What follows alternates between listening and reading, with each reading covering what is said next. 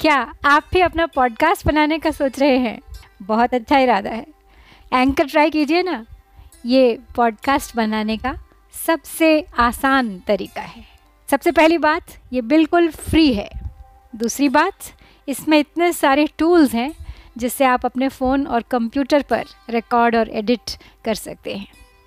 और तीसरी बात, आप अपने पॉडकास्ट को डिस्ट्रीब्यूट भी कर सकते हैं, जिससे इसे स्पॉटिफाई और दूसरे प्लेटफॉर्म्स पर सुना जा सके।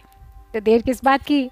डाउनलोड कीजिए ये फ्री एंकर ऐप या विज़िट कीजिए एंकर डॉट एफ़ एम आज ही बनाइए अपना पॉडकास्ट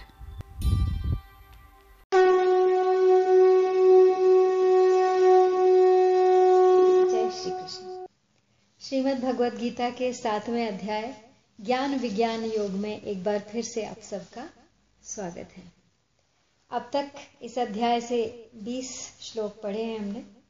पिछले पाँच श्लोकों में मुख्यतः चार प्रकार के भक्तों का वर्णन किया है, जो प्रभु की आराधना करते हैं। अर्थार्थी, आर्त, जिज्ञासु और ज्ञानी।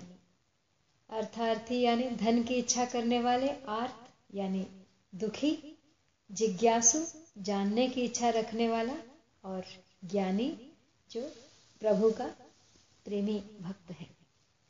तो एक बार उन पाँचों श्लोकों को दोहरा लेते हैं और फिर आगे के पाँच आज पढ़ेंगे। पापी नराधम, ज्ञान माया ने हरा जिनका सधी। वे मूढ़, आसुर बुद्धिवश, मुझको नहीं भजते कभी।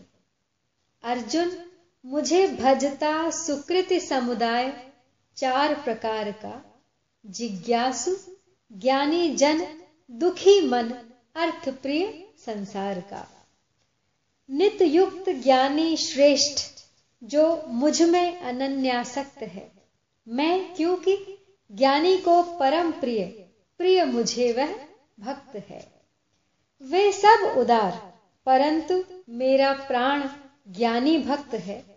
वह युक्त जन सर्वोच्च गति मुझमें सदा अनुरक्त है। जन्मांतरों में जानकर सब वासुदेव यथार्थ है। ज्ञानी मुझे भजता, सुदुर्लभ वह महात्मा पार्थ है। निज प्रकृति प्रेरित कामना द्वारा हुए हृत ज्ञान से, कर नियम भजते विविध विध नर अन्य देव विधान से तो आज उन अन्य देवी देवताओं का वर्णन है, जिनका भजन कामना पूर्ति के लिए लोग करते हैं। एक स्वरूप परमात्मा को छोड़कर।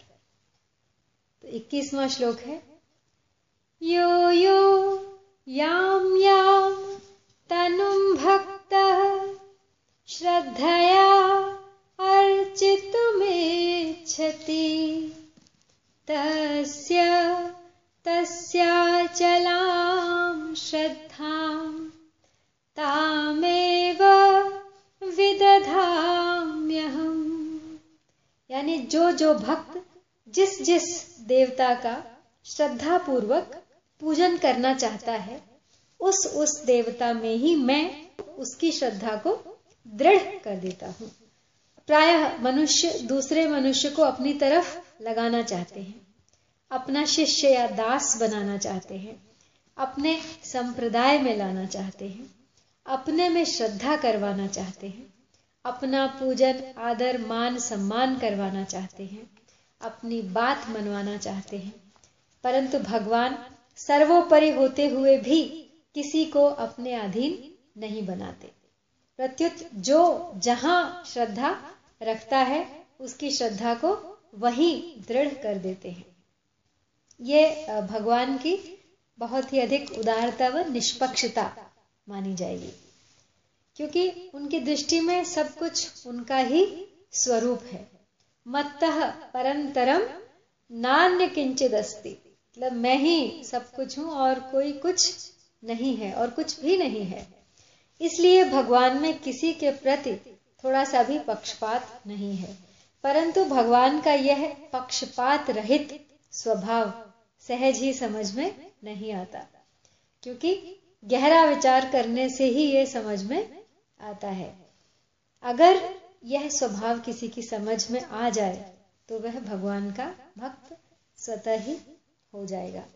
जैसे रामचरित मानस के सुंदर कांड में कहा है, उमा राम सुभाव जे ही जाना, ताहे भजन तज भाव न आना। ऐसे ही गीता में, स सर्व भजती माम सर्व भावेन भारत। यानी दूसरे को अपना दास वही बनाता है, जिसमें कोई कमी है। भगवान में कोई कमी है ही नहीं, इसीलिए वे अपनी तरफ़ से किसी को अपना दास या अपने अधीन नहीं बना सकते हैं। परंतु कोई उनका दास बनना चाहे तो वे मना नहीं करते और दयापूर्वक उसको दास स्वीकार कर लेते हैं। यह उनकी विशेष उदारता है। जैसे छोटे से बालक को देखकर कोई व्यक्ति रीझ जाता है तो इसका अर्थ यह नहीं कि उस बालक में उसका कोई स्वार्थ है। ऐसे ही जो भगवान का दास बनना चाहता है, उसके सरल भाव से भगवान रीझ जाते हैं, उस पर प्रसन्न हो जाते हैं। मोरे अधिक दास पर प्रीति। ये भी रामचरित मानस में उत्तरकांड में कहा गया है। गीता के अठारहवें अध्याय में जब भगवान के द्वारा यथे इच्छा से तथा कुरु सुनकर अर्जुन घबरा गए कि जैसी इच्छा हो वैसा करो, तब भगवान दया परवश होकर अर्जुन से बोले कि तू मेरी शरण में आ जा। माँ मेकम शरणम व्रज परंतु ऐसा कहने से पहले भगवान ने कहा कि यह सबसे अत्यंत गोपनीय बात है और बाद में फिर से कहा कि इसे हर किसी से मत कहना। इससे सिद्ध होता है कि दूसरे को अपना दास बनाने की नियत न होने पर भी अगर कोई दूसरा सहारा न मिलने पर मनुष्य घबरा जाए और उसका दास बनना चाहे तो भगवान दया परवश होकर उसको स्वीकार कर लेते हैं। तात्पर्य यह हुआ कि जो किसी देवता पर श्रद्धा रखता है, उसकी श्रद्धा को भगवान उसी देवता में और अधिक दृढ़ कर देते हैं। और जो भगवान पर श्रद्धा रखता है, उसकी श्रद्धा को भगवान अपने में दृढ़ कर लेते हैं। इसमें संदेह ही क्या है? कारण कि भगवान की दृष्टि भक्त के हित के लिए ही होती है, अपने स्वार्थ के लिए नहीं। बगला श्लोक है तया श्रद्धया युक्त। तस्या आराधनमीहते। लभते च ततः कामा। मया एव विहितान हितान।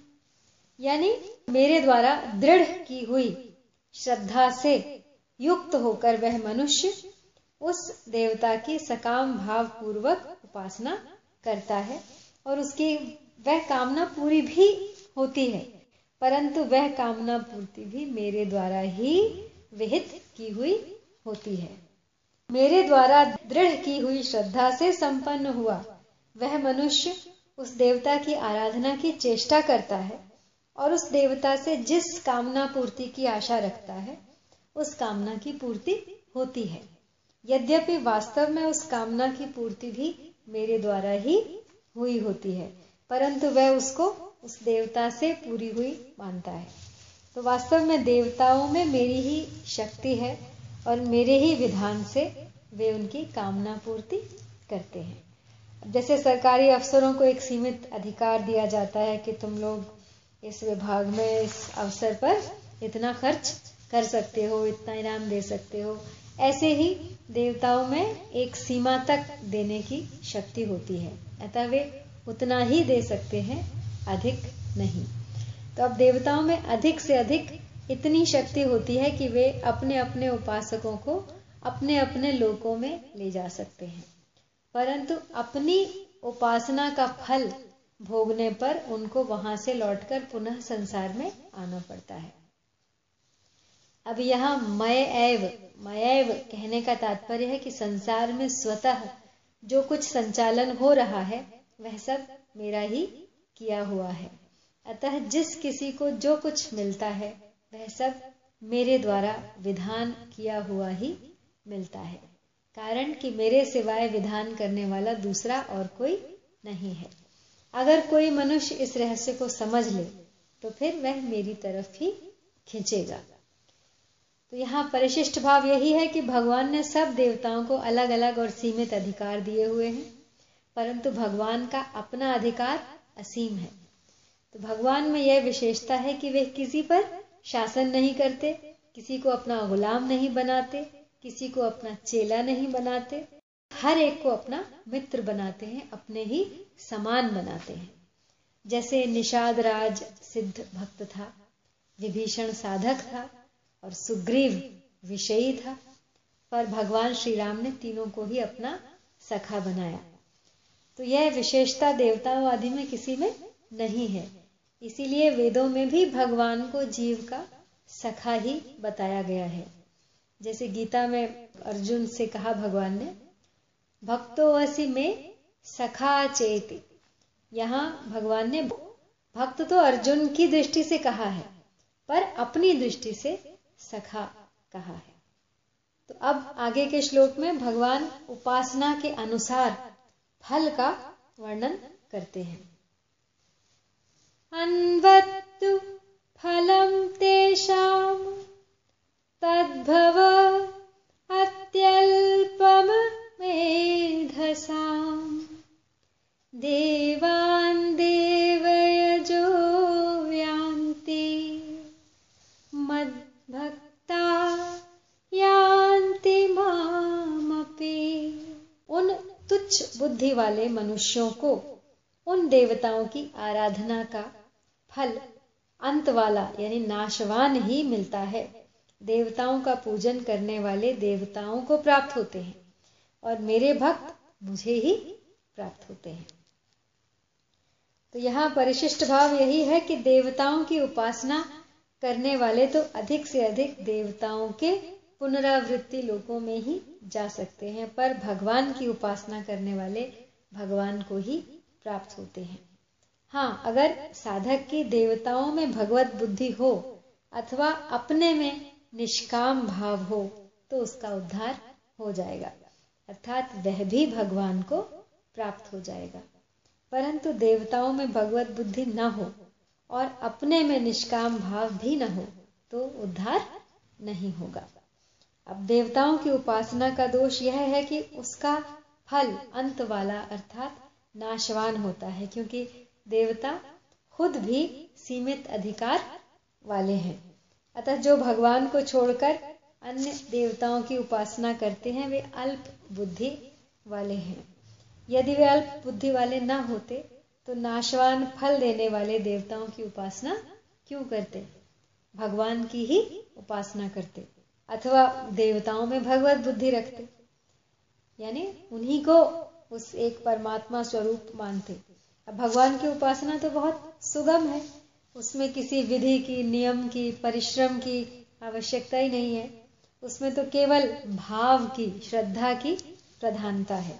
लेकिन देवताओं की उपासना में क्रिया, विधि, पदार्थ रिचुअल्स की प्रधानता है। तो मनुष्य को संसार की कितनी ही विद्याओं का, कला, कौशल आदि का ज्ञान हो जाए तो भी वह अल्प मेधा, यानी कम बुद्धि वाला ही कहलाता है।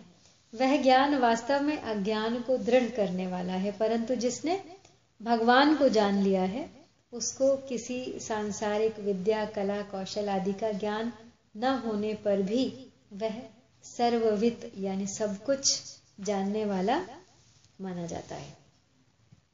तो यद्यपि देवताओं की उपासना फल सीमित और अंत वाला होता है, फिर भी मनुष्य उसमें क्यों उलझ जाते हैं? भगवान में क्यों नहीं लगते? इसका उत्तर अब अगले श्लोक में है। अव्यक्तम, व्यक्तिम आपन्नम। मन्यन्ते माम बुद्धयः। परम भावमजानन्तो मम अव्ययम् अनुत्तमम्।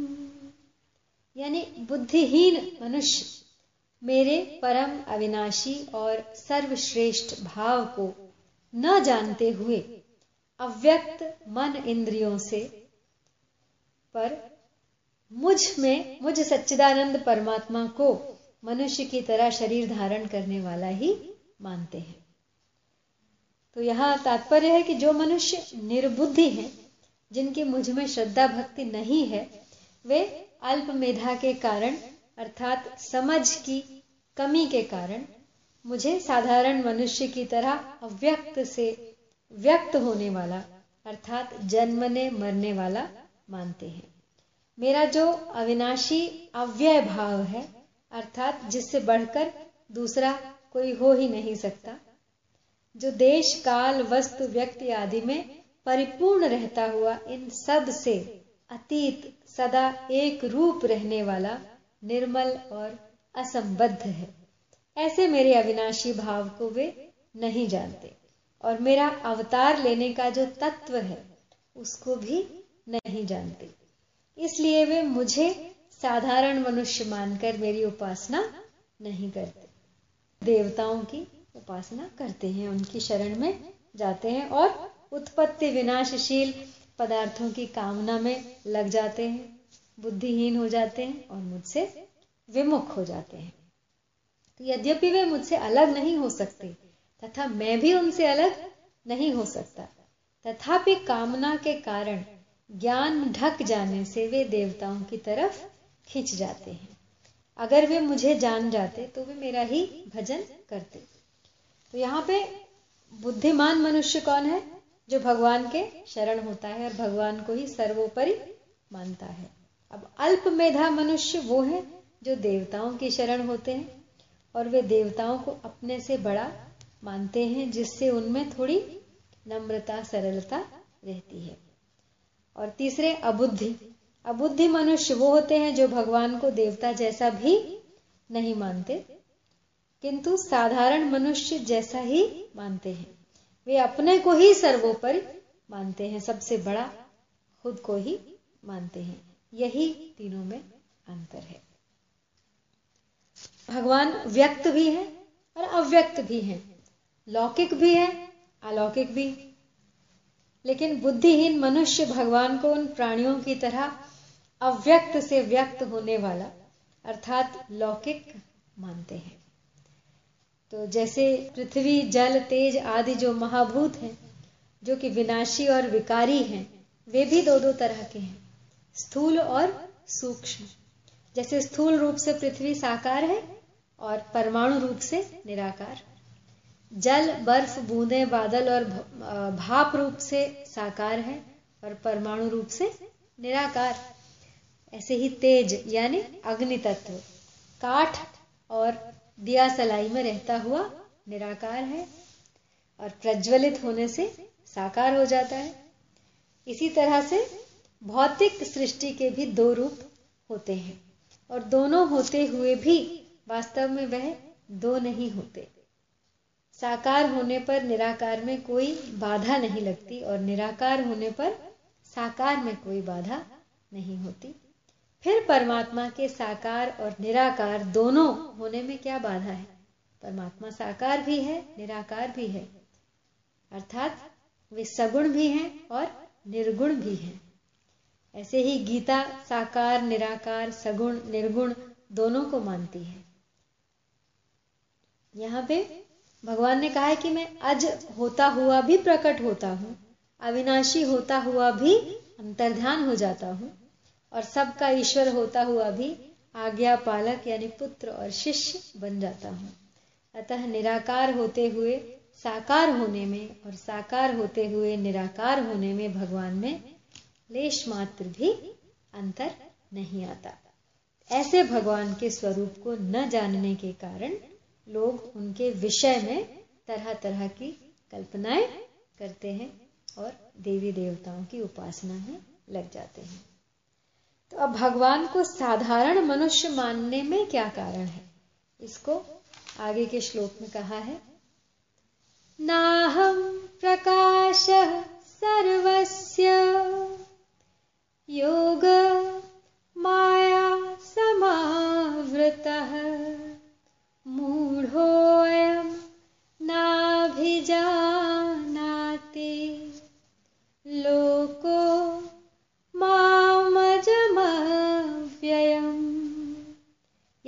यह जो मूढ़ मनुष्य समुदाय मुझे अज और अविनाशी ठीक तरह से नहीं जानता, उन सब के सामने योग माया से अच्छी तरह ढका हुआ मैं प्रकट नहीं होता।